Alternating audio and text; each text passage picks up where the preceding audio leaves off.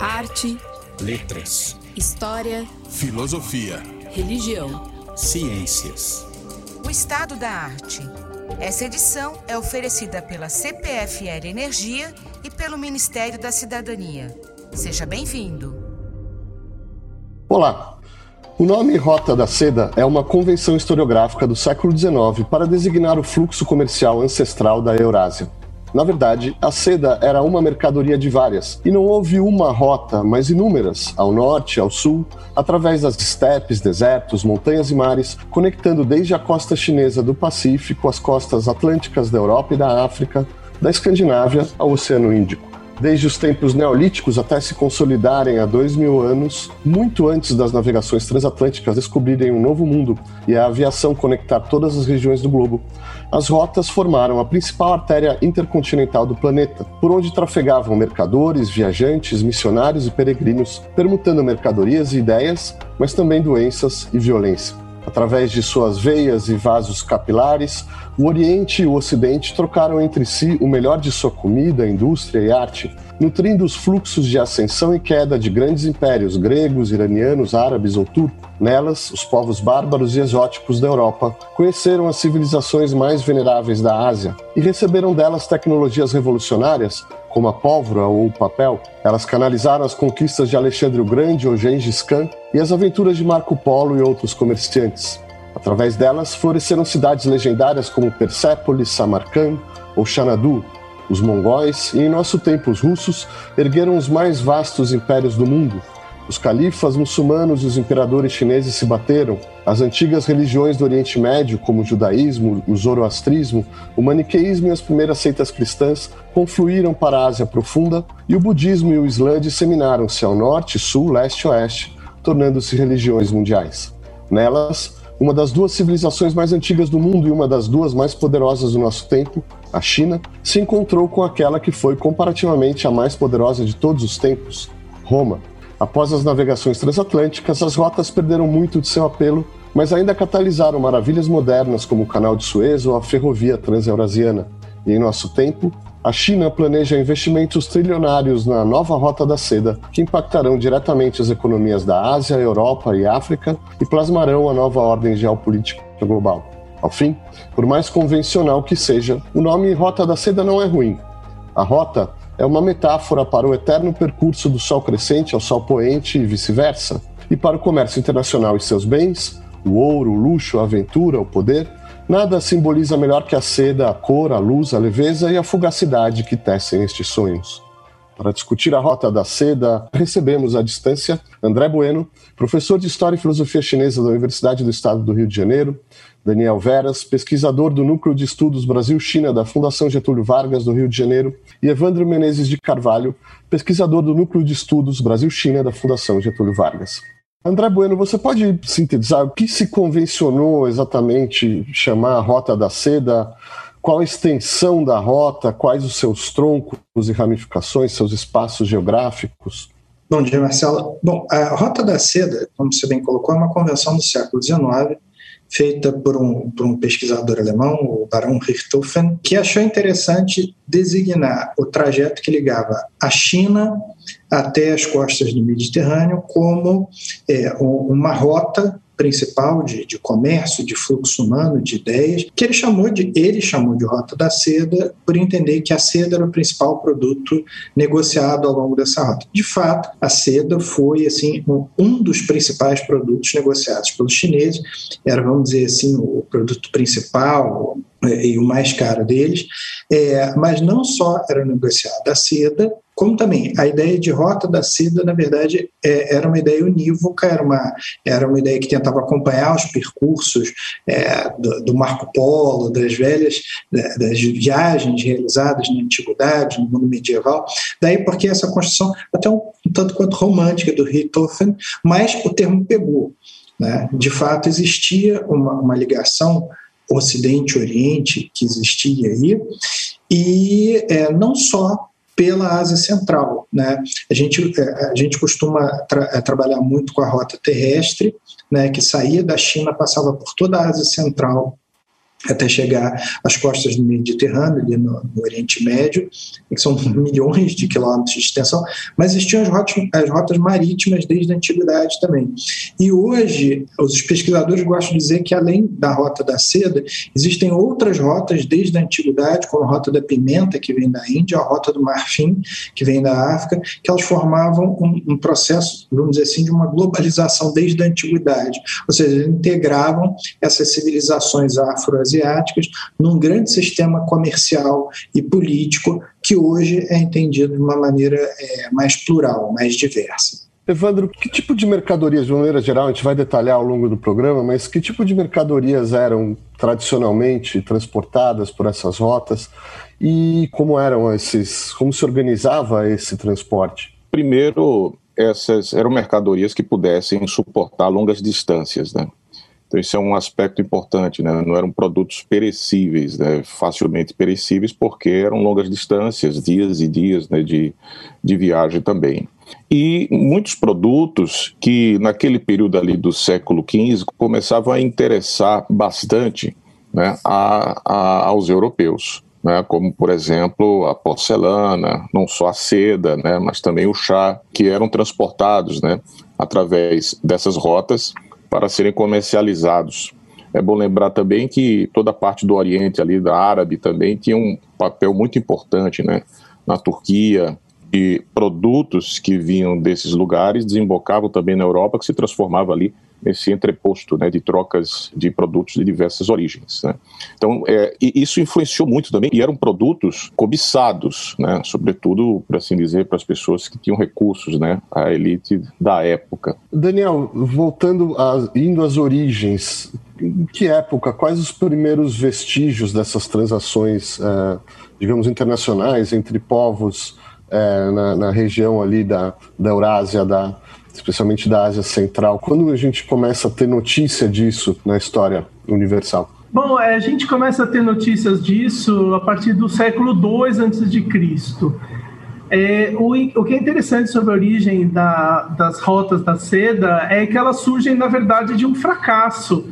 Era, na verdade, havia um, o, a dinastia Han, que estava governando a China, e ela se viu aí com um problema de instabilidades é, instabilidades com povos ali do oeste da China, para o oeste, fora da China, mas para o lado do oeste da China, que eram os Xiongnu.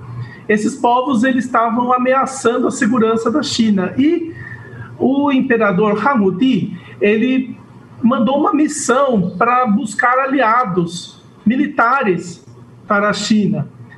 Porém, essa missão deu muito errado, porque o, o enviado chamado Jian Chen, ele foi para lá, foi capturado justamente por esse Xiongnu, ficou lá aprisionado anos, conseguiu fugir para a região da Bactria, que é uma região ali que fica no norte do Afeganistão atualmente, e aí é, ficou um tempo, na volta foi recapturado de novo, e aí por fim é, morre o líder do Xiongnu e eles conseguem, ele e a sua comitiva pequena, conseguem voltar à China sem aliados, depois de 12 anos. Então, essa é uma missão que começou no ano é, 138 a.C., só voltou à China no ano 126 a.C., e aí voltou sem aliados, porém, voltou com informações valiosas para o imperador é, Han, que é descobriu que havia produtos chineses sendo comercializados ali, que eram intermediados pela Índia além de fornecer informações militares importantes. Então, a partir daí, a Rota da Seda começou no interesse chinês, porque eles descobriram que os, que os produtos deles tá, já estavam sendo comercializados longe da China. E aí, isso motivou é, a exploração comercial de, de, de, desses produtos que foram mencionados, né? E então isso é um, é um dado muito interessante. Eles estavam visando no militar, mas no fim descobriram um, uma oportunidade para escoar seu, seus produtos.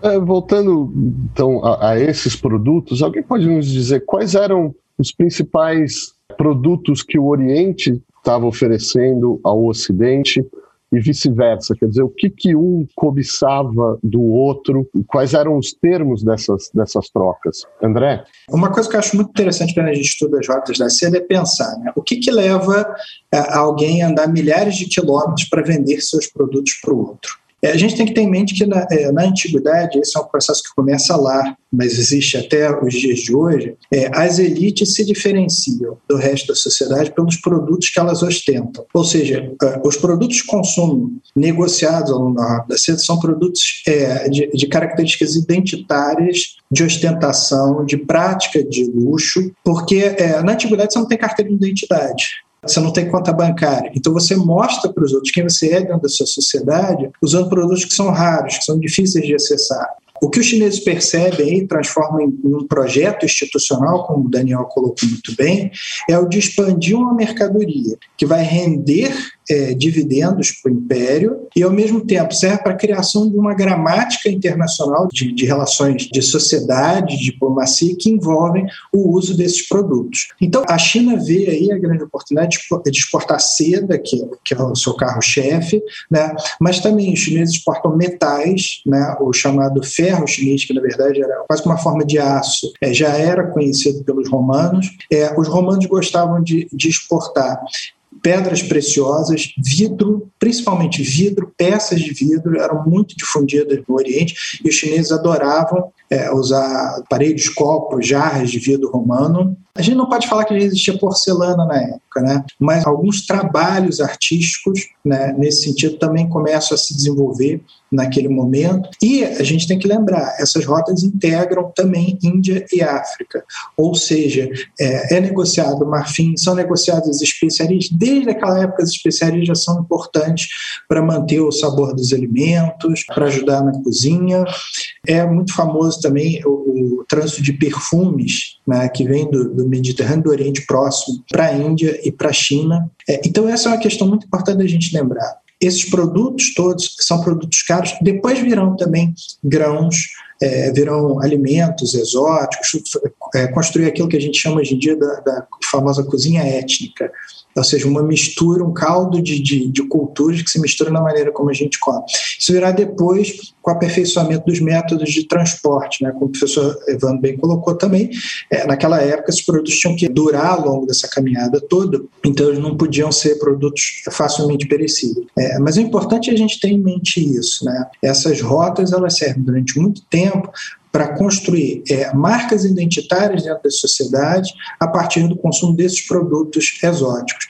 Tanto é que os mecanismos de definição social em Roma ou em China, nesse mesmo período do primeiro século da Era Comum, são iguais. Né? São se usar roupas luxuosas, ostentar produtos exóticos, é, produtos que, que não são do seu país, porque isso marca as relações dentro dessa sociedade. Evandro, eu fico feliz que o André tenha falado do transporte, porque seria interessante voltar a isso. Se você puder descrever para o nosso ouvinte como era uma, uma viagem dessas, essas caravanas se organizavam, elas iam a cavalo, de camelo, a pé, é, quanto tempo podia demorar uma viagem dessa, quais os desafios intempéries que os, que os comerciantes encontravam, e também se uma dúvida se, por exemplo, os comerciantes saíam da China, iam até, chegavam até Roma, ou eram vários, é, várias pequenas trocas que iam acontecendo. Você pode descrever um pouco para a gente essa, esses percursos comerciais? Olha, Marcelo, uh, não, realmente assim não tenho como descrever exatamente, né, como seria, mas claro que naquele contexto lá você tinha toda essa rota de tração animal que pela parte terrestre, né, o uso de embarcações também pela parte marítima, né, então, eram, de fato, recursos né, de transporte que demandavam tempo, não tinha sofisticação, que foram adquirindo depois. Isso era determinante, justamente no, no, no trajeto né, da, dos produtos que eram levados, do tipo de produto que era levado também. Agora, eu acho que um, um ponto interessante que pode ser destacado, e aí o, o André é, esclareceu vários aspectos sobre a, a essa questão identitária né, dos produtos de luxo, que isso, de certo modo, ia sendo consumido pela elite local, e esses produtos que poderiam ser eram cada vez mais cobiçados e, obviamente, acessíveis para aquelas pessoas que tinham né, as condições né, de, de adquirir. É que isso também vai intensificando o comércio, uma relação de troca e até mesmo dimensões econômicas outras. Né? Quer dizer, não só o transporte passa a ser uma questão importante do ponto de vista mesmo de você levar um produto de um ponto ao outro é, com uma margem de segurança mínima, né, porque eram trajetos também longos, é, com todos os percalços né, que isso poderia gerar. Então havia toda uma preocupação, vamos dizer assim, inicial, talvez de logística, né, hoje essa palavra que se usa, né, é, que para poder maximizar é, os ganhos. Né, então a gente começa a ter essas preocupações também né, de, de de transporte, de segurança, para poder maximizar aí os lucros e chegar com um produto de um ponto a outro em segurança. Agora, claro que você tem ali regiões com suas peculiaridades, né? Quem, o comércio que vinha do norte da África, ou que era do Oriente Médio, tinha, é mais próximo da Europa. E, obviamente, Rota da Seda, que ia até a China, um caminho muito mais, mais longo, que não era apenas uma única rota, eram várias rotas. Né? Daniel, a gente falou da, tem falado do, da, das trocas do comércio de mercadorias propriamente ditas, mas existe um intenso comércio de, de ideias, de experiências e costumes. É, como a rota estimula o intercurso e o sincretismo entre as religiões e culturas da antiguidade? Isso acontece de uma forma muito intensa. Você tem aí as religiões que vão surgir aí na, na, na, na região da Pérsia e, e, vão migrar para o leste, da Índia também, vão migrar para o leste, chegando à China. Por exemplo, o budismo vai chegando à China através ali de comerciantes da Rota da Seda, né, e, e vai, vai entrar por volta do século I, II, entrando com força ali. Você tem as, as, chamadas religiões de salvação que vão entrando, como o próprio judaísmo, é, cristianismo, maniqueísmo, zoroastrismo. Óbvio que cada uma delas tem, tem épocas diferentes e também é, propostas diferentes. Né? Eu acho que o judaísmo ele é o mais antigo de todos. É, você tem aí o judaísmo surgindo há mais de 4 mil anos atrás ele entra até na China, na província de Henan, onde são famosos os, os judeus de Kaifeng. É, é uma comunidade que hoje em dia está em volta de mil pessoas, mas que existe até hoje os judeus de Kaifeng, e que inclusive migram para Israel hoje em dia, fazem é, e, e tem a sua presença ali. O Islã entra também a partir do século VII, logo que surge no Oriente Médio, já chega na China logo depois pela Rota da Seda também.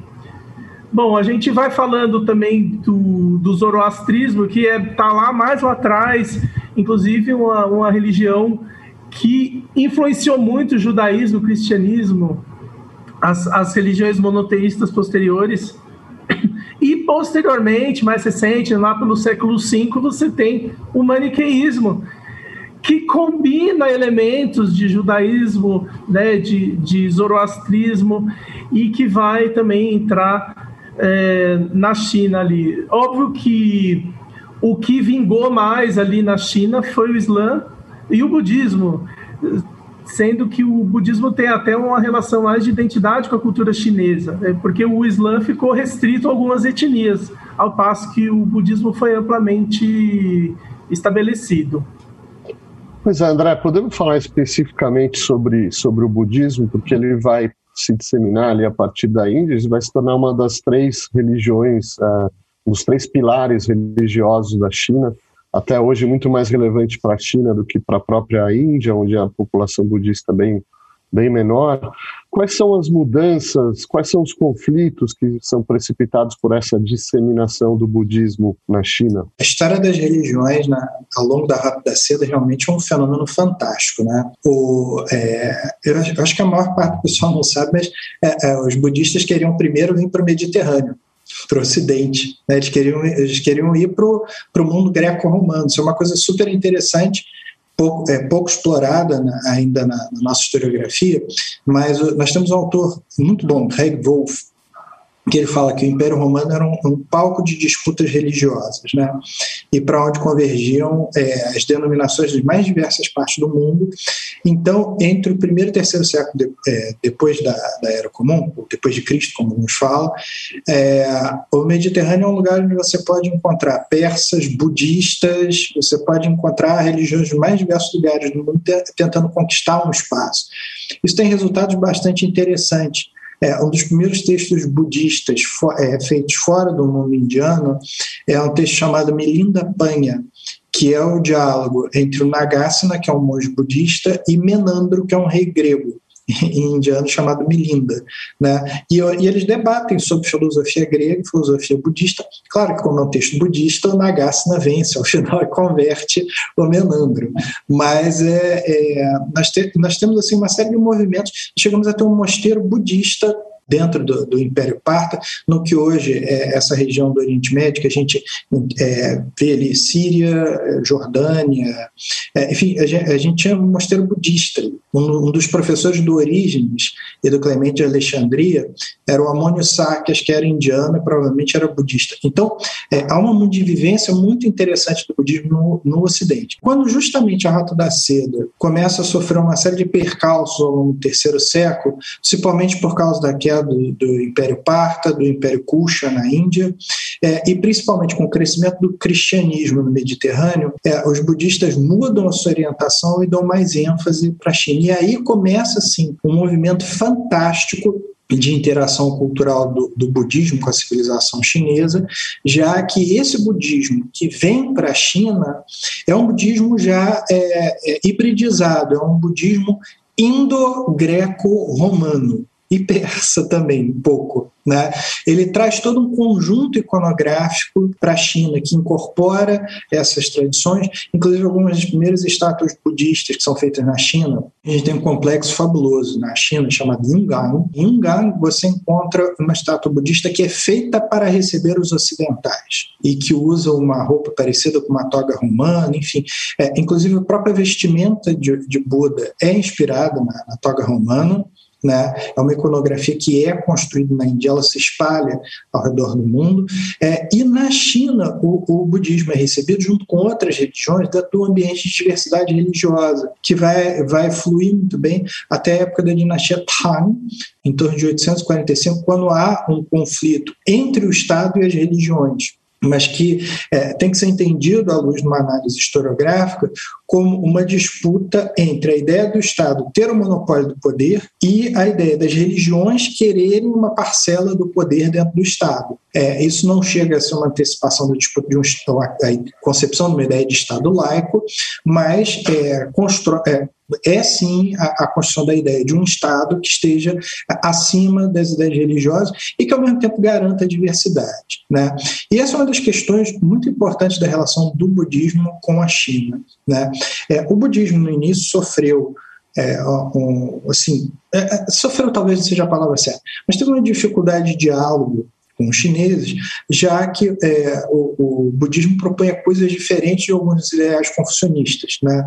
Ou seja, numa sociedade que valoriza o trabalho, a família e a obediência à lei imperial, você chegar com um discurso que diz: é, se isole do mundo, não dê importância, você tem que meditar, né? trabalhar não é o fundamental, as coisas materiais não são fundamentais, e a mensagem religiosa está acima do poder político. Então, óbvio que houve um choque de início, né? Mas com a sinização do budismo, ou seja, com a adaptação do budismo ao contexto cultural chinês, o budismo se transformou na grande opção em termos de discurso teológico, metafísico, dentro da mentalidade chinesa. As contribuições do budismo nesse sentido são muito grandes, inclusive dentro da China. Em termos de um pensamento metafísico, numa discussão sobre a questão do pós-mortem, de uma sistematização religiosa diferenciada do que havia, do que os chineses conheciam antes, né? o que vai garantir a eles um espaço histórico fundamental que faz com que a China seja, inclusive, hoje a, a maior nação budista do mundo em termos numéricos. É, mas eu, eu fico com um ditado chinês que diz o seguinte, né?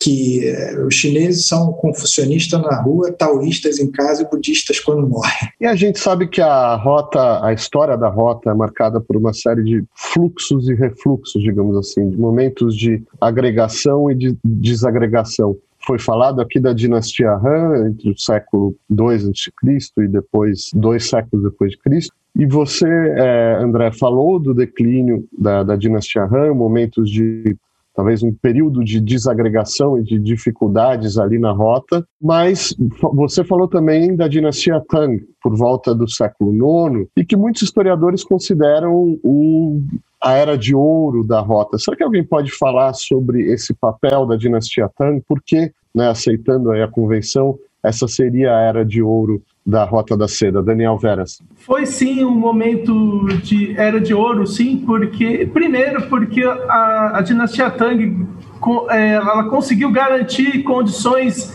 de estabilidade do comércio da região. E isso se deu militarmente, foi realmente na luta, na briga militar que isso se deu inclusive com os muçulmanos, a expansão dos árabes pela Ásia Menor. Né? Exatamente. Então, a dinastia Tang conseguiu conter tudo isso militarmente e conseguiu impor uma, uma, uma espécie de paz cínica na região. E aí, o comércio se intensificou e, como consequência disso, eh, os produtos do oeste da Ásia se tornaram assim muito muito populares na, na, dinastia Tang. Inclusive são incorporados na moda da dinastia Tang. A dinastia Tang é uma dinastia muito profícua em termos de arte e literatura e cultura. Então tudo isso, toda essa prosperidade se fez sentir, se fez enxergar em tudo isso na absorção de elementos do oeste da Ásia e mesmo da longínqua Europa na dinastia Tang. E como é o declínio da dinastia Tang também, a expansão dos muçulmanos na Ásia Central, que é essa expansão dos muçulmanos, inclusive se chocando com a China, como ela vai afetar o comércio e tanto o comércio de mercadorias quanto o comércio de ideias nessa região? André? O que acontece é o seguinte: o, o esse período entre o oitavo e o século nono é, da Era Comum, é um período marcado realmente pela expansão do Islã, mas que encontra é, um fim nas fronteiras com a China. Vai ter uma batalha gigantesca chamada Batalha de Talas, né, que ela, é, é, ela resulta num empate técnico, vamos dizer assim, mas que marca os limites da, da expansão do Islã em direção ao Extremo Oriente. Mas é muito importante ressaltar nisso tudo que é, o período uh, Tang, de uma maneira ou de outra, é marcado por essa ideia do, de uma inclusão, de uma diversidade cultural. Ou seja, mesmo brigando com os islâmicos, eles entram né, da China, porque é, ao longo da dinastia Tang, você tem a construção de inúmeros discursos religiosos, de uma grande produção textual em termos de ideias religiosas. Então você tem evangelho, evangelho cristão feito em chinês. Como o Daniel falou também, você tem a sinagoga judaica em Haiphong que resistiu até o século XX.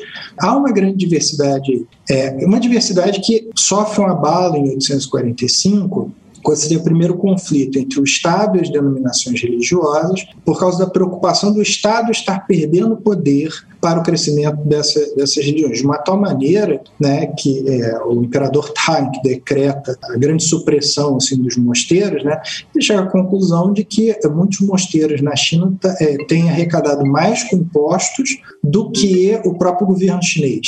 Né? Ou seja, é, isso era uma situação de inversão total. Mas, de uma maneira ou de outra, a dinastia Tang continua funcionando até 907 quando ela vai ter o seu, seu processo social, seu natural, é, as dinastias se sucedem ao longo da história chinesa, elas vêm e vão. É, em termos de Rota da Seda, é importante a gente pensar o seguinte, que existem momentos em que essa Rota da Seda é afetada por esses movimentos de fragmentação política. Esse é um deles mas nem de longe ele, ele, demora tanto tempo em termos de escala de história mundial ou global. Ele não, não dura tanto tempo. Assim. O, o, que marca assim, é uma grande expansão do Islã inclusive em toda a Ásia Central, né, a gente vai ver que o, o Islã é, ele ocupa é, o, o, que é o Afeganistão, as regiões hoje em dia que a gente chama do, de Kirguistão, Tadiquistão, Cazaquistão, né, se transforma na grande ideia religiosa dessas regiões, a constrói uma identidade a partir disso, mas ao mesmo tempo a gente não, não pode nunca esquecer que esse sistema internacional é interessante a essa civilização. Então, após esses conflitos, né, se algumas dessas ideias sofrem um, um, um retrocesso, uma diminuição na sua expansão, as mercadorias o comércio, tudo isso continua a existir, continua a seguir. Né? É, tanto é que a gente vai ver que, é, passados alguns séculos, depois de dinastia a gente tem um novo movimento de expansão em direção à Rota da Seda, com os mongóis, né, que vão trazer aí não só um novo ambiente de diversidade é, religiosa, de vivência cultural, mas ainda vão criar novos elementos para esse sistema mundial de comércio, como a criação do papel moeda, por exemplo. Né? A criação é, sino-mongólica que vai revolucionar é, as ideias sobre economia, as ideias religiosas, as ideias políticas no mundo. Né? Então, é, é só para finalizar aqui, eu acho sempre importante a gente ver a, a Rota da Seda como um processo. Ele tem, de vez em quando, assim, suas diminuições, né? mas é um sistema que abrange, que integra essas regiões, e essas regiões se entendem codependentes desse sistema, ou seja, elas participam, tiram parte do seu sustento desse sistema e contribuem para a sua existência. E você falou do domínio mongol, e é nessa época justamente que chegam as narrativas de, de Marco Polo. Né? O que essas narrativas uh, revelam sobre a rota, a época, e como elas influenciam o olhar da Europa medieval sobre a Rota da Seda? Marcelo, se eu posso dar uma, uma contribuiçãozinha aí, é, aprendendo bastante aqui com os meus colegas, né? Mas essa, essa é uma questão interessante, né? Porque quando a gente pergunta para as pessoas, palavra é, renascimento, né? Remete a quê? Geralmente as pessoas vão logo lembrar-se da Itália, né? E toda essa, essa intensidade de comércio que se gera entre o Oriente e o Ocidente, e a Rota da Seda está incluída nesse processo, vai gerar não só essa troca de, de, de, produtos, né, de, de, elementos culturais que são incorporados no cotidiano das elites, né, esses produtos de luxo, mas também essa troca de ideias, todas essas ideias que vão influenciar, inclusive, o próprio movimento, vamos dizer assim, renascentista. Né?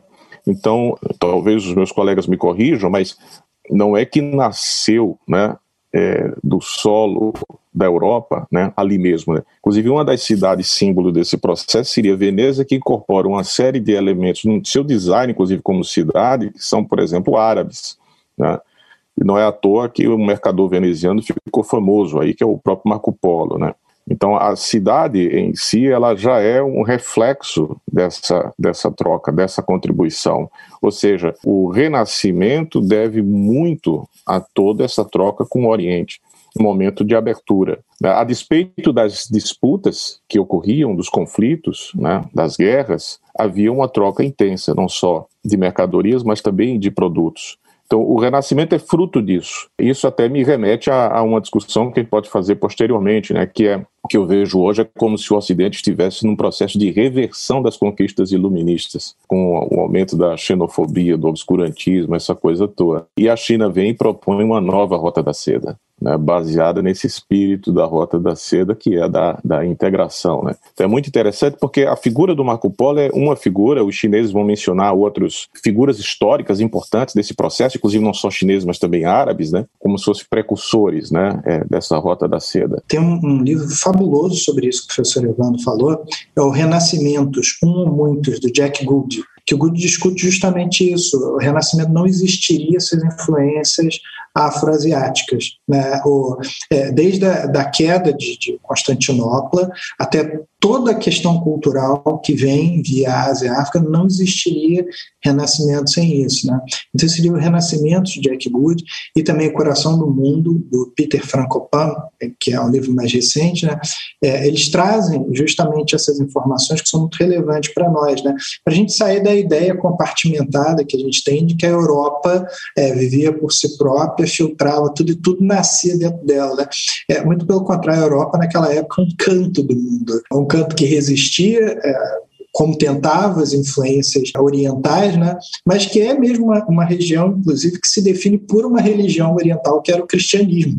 Seja, que absorve uma religião oriental do cristianismo diz, não, nós somos o ocidente por causa disso. Né? Daniel, então, falando desse período aí do, da Idade Média tardia e do Renascimento, como esses grandes eventos como as Cruzadas, é, a queda de Constantinopla, a queda do, do, Império Bizantino para os otomanos e as grandes navegações transoceânicas afetam as trocas econômicas, políticas e culturais na, nas rotas da seda. É, acho que isso vai ter um impacto muito grande. Sobretudo as grandes navegações vão acabar relegando as rotas terrestres a um segundo plano. E, e a partir do século XVI é o que você tem aquele declínio da rota da seda, porque o comércio mundial está muito mais interessado nas rotas marítimas. Isso tem um impacto.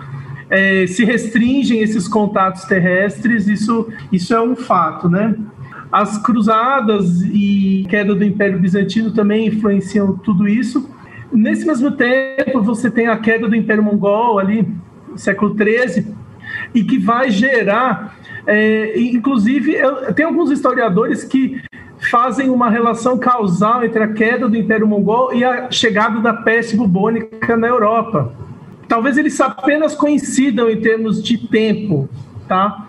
Mas há estudos que dizem que é, essa peste bubônica foi trazida via Rota da Seda até a Europa. É, então, é, essa conexão é uma coisa também que a gente pouco fala, que são as epidemias que surgem e são comunicadas aí a diferentes populações via Rota da Seda. E a peste bubônica é uma delas. Então, tudo isso tem um grande impacto. E, e na época de cruzadas, realmente, fim da Idade Média, você tem uma época de pestes mesmo.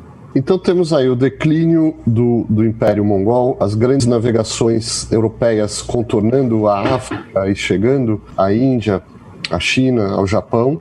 E nesse espaço da Ásia Central, é, nesse início da modernidade, você tem a expansão de turcos, turcos otomanos, você tem a expansão dos é, impérios, povos iranianos como os safávidas. Alguém pode falar nesse, nesse período, né, que foi caracterizado aqui como de um certo declínio, como foram as trocas na rota à época de turcos e, e iranianos?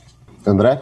Como outras civilizações que vieram antes, na verdade, é, tanto os turcos quanto os iranianos continuaram a dar valor à rota também. Esse é um momento, principalmente, em que começa a se divulgar com muita ênfase é, novos produtos vindos da China, como é o caso da porcelana. Esses conjuntos orientais, inclusive de, de é, que hoje são chamados aparelhos de porcelanos, conjuntos, eles começam a surgir nessa época e são encomendados é, e, e, não, se, não se conhecia até então como se fazia porcelana. E a seda chinesa continua sendo, tendo uma alta qualidade, então, embora alguns, alguns outros países já conseguissem copiar alguma coisa da seda, eles não conseguiam fazer seda da mesma qualidade que era produzida na Ásia. É, então, o que acontece é que é, muitas dessas civilizações elas continuam a tomar o seu poder da rota comercial. Notemos que é, uma das razões pelo qual é, regiões como Oriente Médio e Ásia Central é, foram durante muito tempo conflagradas e ainda são palcos de disputa é porque não são palcos de disputa tão somente por questões religiosas. Só, só voltando um pouquinho no tempo, mas desde a época do Império Romano, mais dois terços dos conflitos enfrentados pelos vários dinastas romanos são todos no Oriente Médio, por questões, por disputas de rotas comerciais. Isso vai acontecer também é, é, durante o, o, domínio muçulmano, com os Omíadas, depois com os Abássidas, e quando os turcos constroem o Império Otomano, né, é, o Império Otomano ele é um império que olha para dois lados, porque ele enfrenta os seus inimigos no, no Ocidente, ele tem suas disputas com as, as nações ocidentais, mas há uma grande preocupação sempre de manter a rota fluindo. E essa questão de como é construída a rota, ela é muito interessante porque ela significa também nessa época é uma retomada de muitos saberes que existiam sobre a própria rota. É, uma coisa muito preciosa que foi colocada aqui é o seguinte, é o que quando os turcos estão dominando o Oriente Médio e o, o, se estabelecem as dinastias iranianas, quais são as possibilidades que os europeus têm de alcançar o, o Extremo Oriente em busca das suas mercadorias. Elas diminuem, elas têm que ser feitas por intermediários. Né? Muitos desses mercadores têm que parar na fronteira, não podem atravessar a fronteira, então, e, e isso encarece os produtos. Ora, na época do Império Romano, você tinha um tratado de navegação marítima chamado Périplo do Mar Eritreu, que ensinava como um navegador poderia chegar na Índia em, em, aproximadamente um mês, aproveitando o vento das monções que jogava os navios da costa da África ou da Arábia em direção à Índia em mar aberto.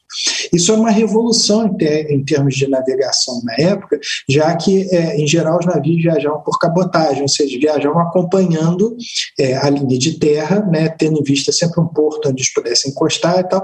Então, não se faziam linhas retas, né, se acompanhava toda a costa até chegar a algum lugar. É, e o périplo do Marítimo foi uma descoberta dos navegadores antigos, permitiu você, saindo da África da Arábia, chegar num tempo curtíssimo na Índia. De uma tal forma que, durante a época do Império Romano mesmo, você tem duas cidades na Índia, é, Barigasa e Aricamendo, que são cidades onde existem comunidades romanas ou seja, já existia a ideia desde a antiguidade de se estabelecer um entreposto lá, etc, etc. Então, a época eh, moderna retoma muito dessas ideias, né? percebendo que existe uma dificuldade é, grande por causa dessas instabilidades políticas, é, ou, ou, mesmo por causa dos impérios que se estabelecem ao longo da rota, é, os europeus, é bom reforçar aqui, são os europeus que estão preocupados em contornar toda essa rota, de descobrir novas ou renovar as rotas navais, né? São que pegam novamente todo esse conhecimento da antiguidade e retomam as chamadas grandes navegações.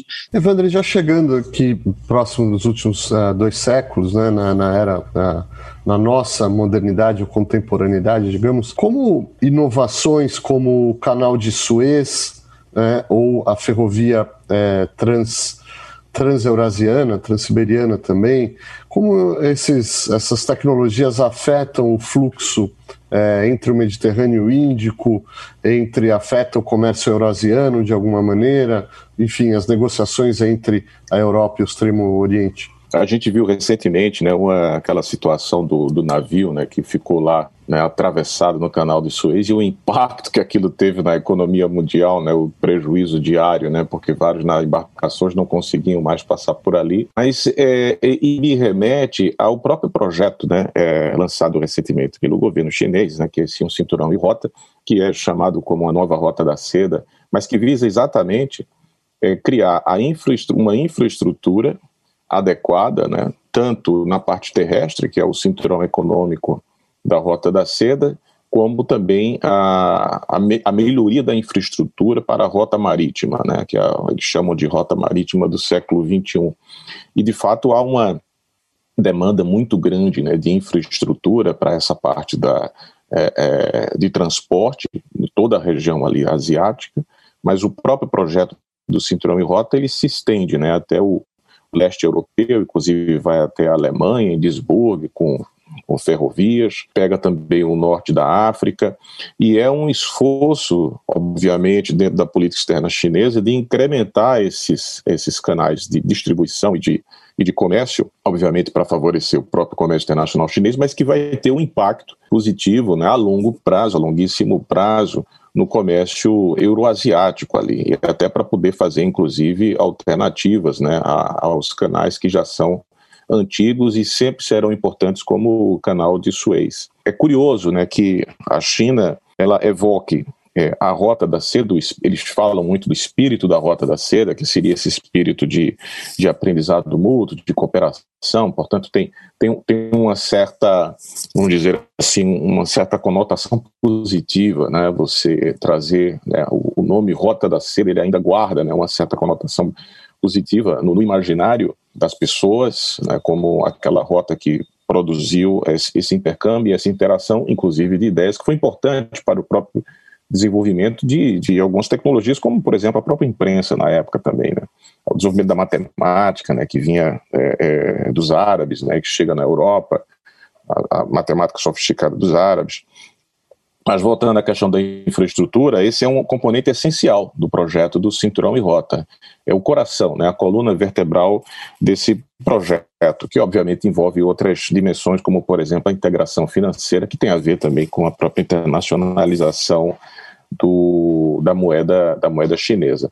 Mas um, para finalizar, é, um componente central aí é o intercâmbio das pessoas. E acho que essa que é uma o, a infraestrutura ela permitir, né, no momento que você cria novos canais e canais mais uh, estruturados, modernos para esse intercâmbio de comércio, do fluxo de mercadorias, você vai viabilizar também um intercâmbio maior de pessoas. E isso é a base né, da Rota da Seda do ponto de vista histórico. Né, esse intercâmbio que gerou todo esse conjunto de influências que foi discutido aqui pelos professores André e Daniel.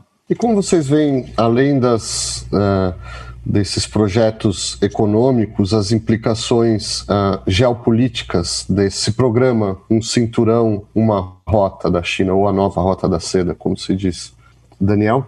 Acho que hoje em dia há um, um espaço de disputa. É isso que se dá hoje em dia. Porque à medida que a, a, o cinturão em rota avança, há, há críticas, sobretudo ocidentais, e aí eu estou querendo dizer Estados Unidos e Europa, falando que, que essas iniciativas vão gerar uma armadilha da dívida para esses países e que há que se ter cuidado. Você pode pegar a imprensa ocidental, ela vai ter basicamente esse tom a respeito, né?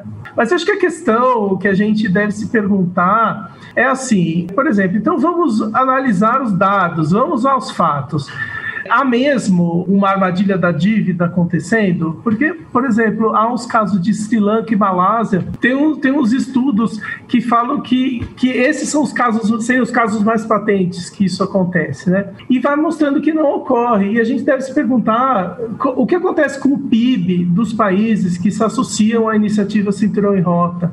Isso é um exercício interessante de se fazer, verificar, por exemplo, está se afundando em dívidas ou está aumentando o PIB, PIB dos países africanos, PIB dos países asiáticos que ingressam na iniciativa. Mas tudo isso a gente deve prestar muita atenção.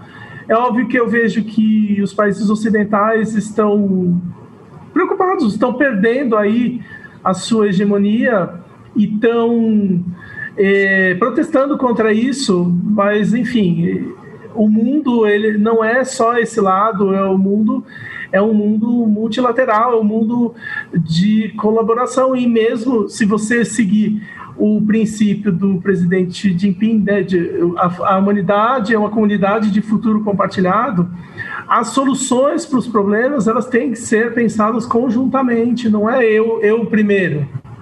Então tudo isso se, se intensifica como disputa atualmente. E o Brasil, dentro disso, até né, entra numa questão eh, que, que se vê ali é, convidado a fazer parte da iniciativa Cinturão e Rota. E assim, há muitos caminhos atrativos, principalmente porque isso pode nos dar uma melhor relação até com outros atores, como os Estados Unidos.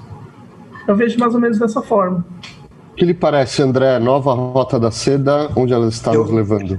Eu acho que o Daniel abriu um link fabuloso aqui pelo seguinte: é, os fenômenos de globalização não são recentes. O próprio Brasil é um país que se constrói graças à Ásia, porque desde o século XIX é, existiu um projeto de transformar o Brasil num, num, quintal de produtos asiáticos, e se hoje nós somos o que somos como nação, é porque nós plantamos o café que veio da Etiópia, o arroz que veio da Ásia, a soja que veio da Ásia, o, o, o feijão que veio da África e muitas outras coisas, né? É, a laranja, que é chinesa, né? Ou seja, é, de uma forma ou de outra, os projetos de globalização que existem desde a época moderna são projetos que envolvem as conexões entre Ocidente e Oriente principalmente das Américas com, com o Oriente, né? mas existe um, um problema crucial nisso tudo, que é o seguinte: projetos de globalização, de uma forma ou de outra, são lidos sobre as óticas dos impérios. O pensamento imperialista ainda atua sobre é, a, ideia de globalização e, de certa forma, a crítica que é feita a projetos como a nova Rota da Seda, o novo Cinturão, são críticas de caráter hegemônico.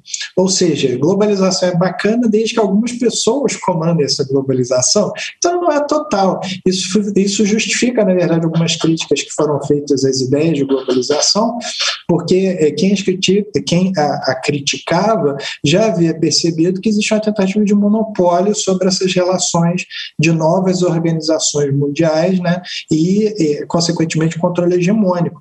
Isso aparece, por exemplo, no âmbito eletrônico. Né, se a gente vai ver o número de servidores que estão instalados nos Estados Unidos, a gente vai ver que os Estados Unidos, de certa maneira, ainda tem o monopólio da internet. É, e China e Rússia agora estão trabalhando bastante para quebrar esse monopólio, mas é, então, quando a gente pensa em termos de, de rota e cinturão, é, o que a gente está tá vendo é o nascimento de um projeto chinês, de uma nova conexão. É, é um projeto ambicioso que já havia sido falado por um diplomata brasileiro, né, o Adolfo Bezerra de Menezes, na década de 50, de criar um novo eixo de relação no mundo. Né? Numa época que ainda se pensava em guerra fria ou, ou se classificava é, horrivelmente de primeiro mundo, segundo mundo, terceiro mundo, né? É, ele já falava naquela época: bom, então vamos juntar tudo no terceiro mundo e fazer um novo mundo, já que o primeiro e o segundo não nos querem é, de forma independente. Né? É, a, a, China vem, é, vem aí criando uma perspectiva dentro desse projeto de abertura de integração, que é diferente dos pressupostos imperialistas que a gente encontra nesses outros discursos. Né? Eu lembro uma vez de ter sido entrevistado também, em que, em que o, o repórter, já com uma leitura viciada e orientalizada da questão, é, me perguntou por que, que a China era imperialista. E eu tive que perguntar para ela, mas vem cá, o que foi que a China invadiu? né? Ou seja, a China invadiu a América, invadiu, a, invadiu quem? Né? É, o que é muito diferente do que foi o movimento colonial do século XIX, que era de, de presença efetiva, de domínio do território, de uma tal maneira que não existia país na África, na Ásia, é, ou na América que não tenha vivido o colonialismo. Né? o que é muito diferente. Então, é, é, esse novo projeto chinês é um projeto bastante interessante, porque eu entendo que, claro, existem, existem uma série de problemas para a sua implantação, mas acho que ele já vem com uma característica bastante positiva de partida, que é uma integração não colonialista ou não imperialista. Ela não pressupõe a existência de recursos militares é, para que um país participe desse sistema integrado. Né? É um conjunto de relações comerciais, uma ideia de, de cooperação para prosperidade, né?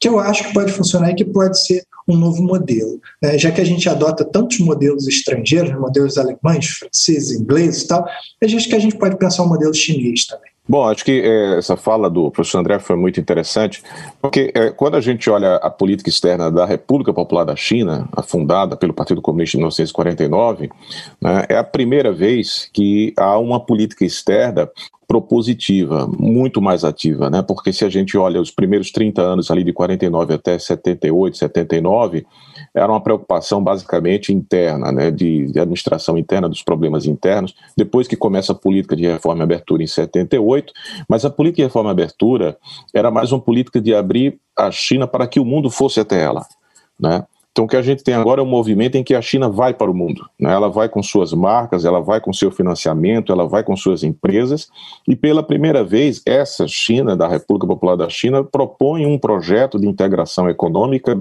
extremamente ambicioso e que não, não, não se restringe apenas a um projeto, vamos dizer assim, de infraestrutura, porque ele se coloca embaixo de um conceito.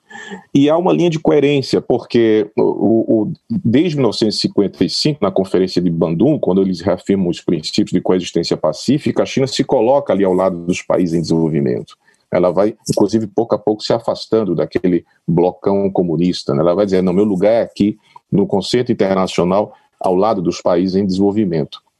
E esse projeto do Cinturão em Rota, ele casa com o conceito de comunidade de destino comum, que foi mencionado pelo professor Daniel, né, que também foi um, é um conceito né, lançado pelo presidente chinês, mas que ele diverge da, do conceito de globalização. É a globalização à chinesa, porque a globalização, tal como a gente é, a conheceu, né, ele, grosso modo, é mais uma ocidentalização, uma proposta de ocidentalização do mundo, né, da uniformização dos valores, dos gostos, etc. E quando esse, o Xi Jinping traz esse conceito com essa expressão longuíssima, né, comunidade, destino comum, compartilhado para a humanidade, etc., é, é basicamente o seguinte: a defesa também do livre comércio, tal como a globalização, mas respeitando as diferenças, as diversidades culturais e também de sistemas políticos, econômicos, etc, etc. Então você tem aí é interessante um, uma, uma, abertura e um grau maior de tolerância. Obviamente que os chineses estão dizendo o seguinte: deixa eu seguir minha vida aqui para dentro como eu sou, e vocês tocam a vida de vocês como vocês quiserem, estados europeus, as democracias capitalistas, etc. Né? Mas transmite essa mensagem também de diversidade, de tolerância, que casa com esse espírito da Rota da Seda. O Brasil tem sido, né, o governo atual, um pouco reticente né, de, de, de, até se abrir para o diálogo sobre o Cinturão e Rota. Né? Mas, como falou o professor André, a, o Brasil já teve essa influência, né, já vem dessa influência asiática há muito tempo. O, o, aquele livro do China Tropical, né, que reúne textos do Gilberto Freire, eh, vários textos, né, ele vai trazendo exatamente os elementos né, dos objetos que vinham do comércio via Goa, na Índia e Macau, que chegavam aqui no Brasil e davam um colorido excepcional é, vamos dizer assim, ao, ao, panorama das grandes cidades, das cidades de então, né, que, que eram influenciadas por esse comércio, Recife, Rio de Janeiro, Salvador. E aí ele fala uma frase que o Brasil, naquele final do século XIX, estava na encruzilhada entre o Oriente e o Ocidente. Depois opta pela ocidentalização e ele vai usar essa figura de linguagem, o Brasil se acinzenta. É, e talvez seja a hora do Brasil retornar para essa encruzilhada. Né? Não, não se trata de optar entre um e outro, mas ficar nela, nessa encruzilhada, tendo relações com o Ocidente, tendo relações com o Oriente. Perfeito. Daniel Veras. Rota da Seda, uma inspiração do passado e também um caminho para o futuro. Eu acho que ela envolve essas duas dimensões, esse espírito mesmo de, de comunicação, de contato, de ponte, de é, troca. É, envolve também amizade, envolve tudo isso. Né? Eu acho que ela inspira, o passado nos inspira e também nos aponta um caminho aí de ponte e contato. Eu acho que também, como o professor Evandro colocou, é, a iniciativa Cinturão em Rota, é, ela, nos, ela, ela nos permite a participação, mas não faz aquelas exigências de contrapartida como é, outras agências mundiais, por exemplo, fazem do Ocidente, enfim. O FMI, o Banco Mundial, ela, ela pode até auxiliar algum país em desenvolvimento, mas vai ter uma série de exigências aí que, que realmente a, a Rota da Seda não faz, né? E, inclusive, não está querendo impor nenhum, nenhum modo de vida ou de governo para os seus membros. Né? Isso é muito claro. Né? E ela incentiva a diversidade. Assim como foi colocado né, o livro do Gilberto Freire, eu gostaria de reforçar, existe também um livro do José Roberto Teixeira Leite, A China no Brasil, lançado pela Unicamp em 99, que vai falar a respeito de, dessas influências que a China tem tido no Brasil desde tempos coloniais, seja em intercâmbios de, de produtos, né, espécies animais, vegetais, como também de pessoas também, de chineses que já circulavam aqui no Brasil colônia, antes até de uma imigração formal, né, influências da arte, e é um panorama muito interessante desses fenômenos. Né? E, é, é, é, e a gente acho que deve avançar também nessa questão, porque ainda os lugares ainda são definidos por aquilo de vantagem que eles podem oferecer, por a seda, o pau-brasil, o argento, né, a prata.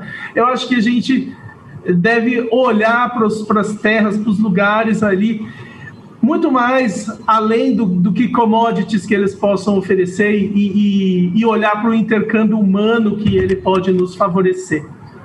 Eu acho que é isso. Obrigado. André Bueno. Confúcio dizia que mestre é aquele que, por meio do antigo, descobre o que é novo. Né? É, eu acho que nós estamos presenciando a retomada de ideias milenares mas que vem a reboque das suas releituras modernas, das suas releituras contemporâneas, e que penso eu são extremamente válidas para a gente realizar uma nova revolução. Não mais uma revolução armada, não mais uma revolução de conflitos ideológicos a partir de, de, teorias sobre relações econômicas, mas uma revolução econômica também, mas de caráter humano, de se pensar o quanto, na verdade, todo esse movimento de reintegração a partir é, desses novos modelos tem propiciado para a civilização humana é, um novo acesso aos saberes, um novo acesso às ideias. Né? Hoje, hoje, por exemplo, quando nós é, temos o nosso celular, nosso computador, é, nós não pensamos no quanto nós conseguimos informação graças ao barateamento desses produtos, graças ao acesso que a gente tem ou seja, não é só algo de caráter econômico, é uma revolução de ideias, é uma nova revolução humana que pode mudar o perfil do mundo de uma maneira positiva, de uma maneira saudável, integrando-nos de uma forma mais equânime, mais equilibrada e que faça com que os saberes e as ideias culturais transitem de uma forma mais livre, né, sem tantos impedimentos, sem tanto peso, sem, sem tanto conflito quanto a gente tem vivenciado até agora. É o que nós estamos vendo são os estertores de um, um conservadorismo reacionário que está gritando para continuar a sobreviver contra o novo mundo que está vindo aí. E o novo mundo vem né? de uma maneira ou de outra, mas ele vem. Que seja, então, com muito amor, paz, saúde, prosperidade, felicidade, inteligência, sabedoria. Né? Enfim, é isso. Obrigado. Muito bem, então, enquanto esse novo mundo chega, se diz que a Rota da Seda não tem início nem fim, mas o nosso programa, infelizmente, acaba por aqui. Obrigado, André Bueno, obrigado, Daniel Veras, obrigado, Evandro de Carvalho, e obrigado ao nosso ouvinte por ouvir, e até a próxima edição.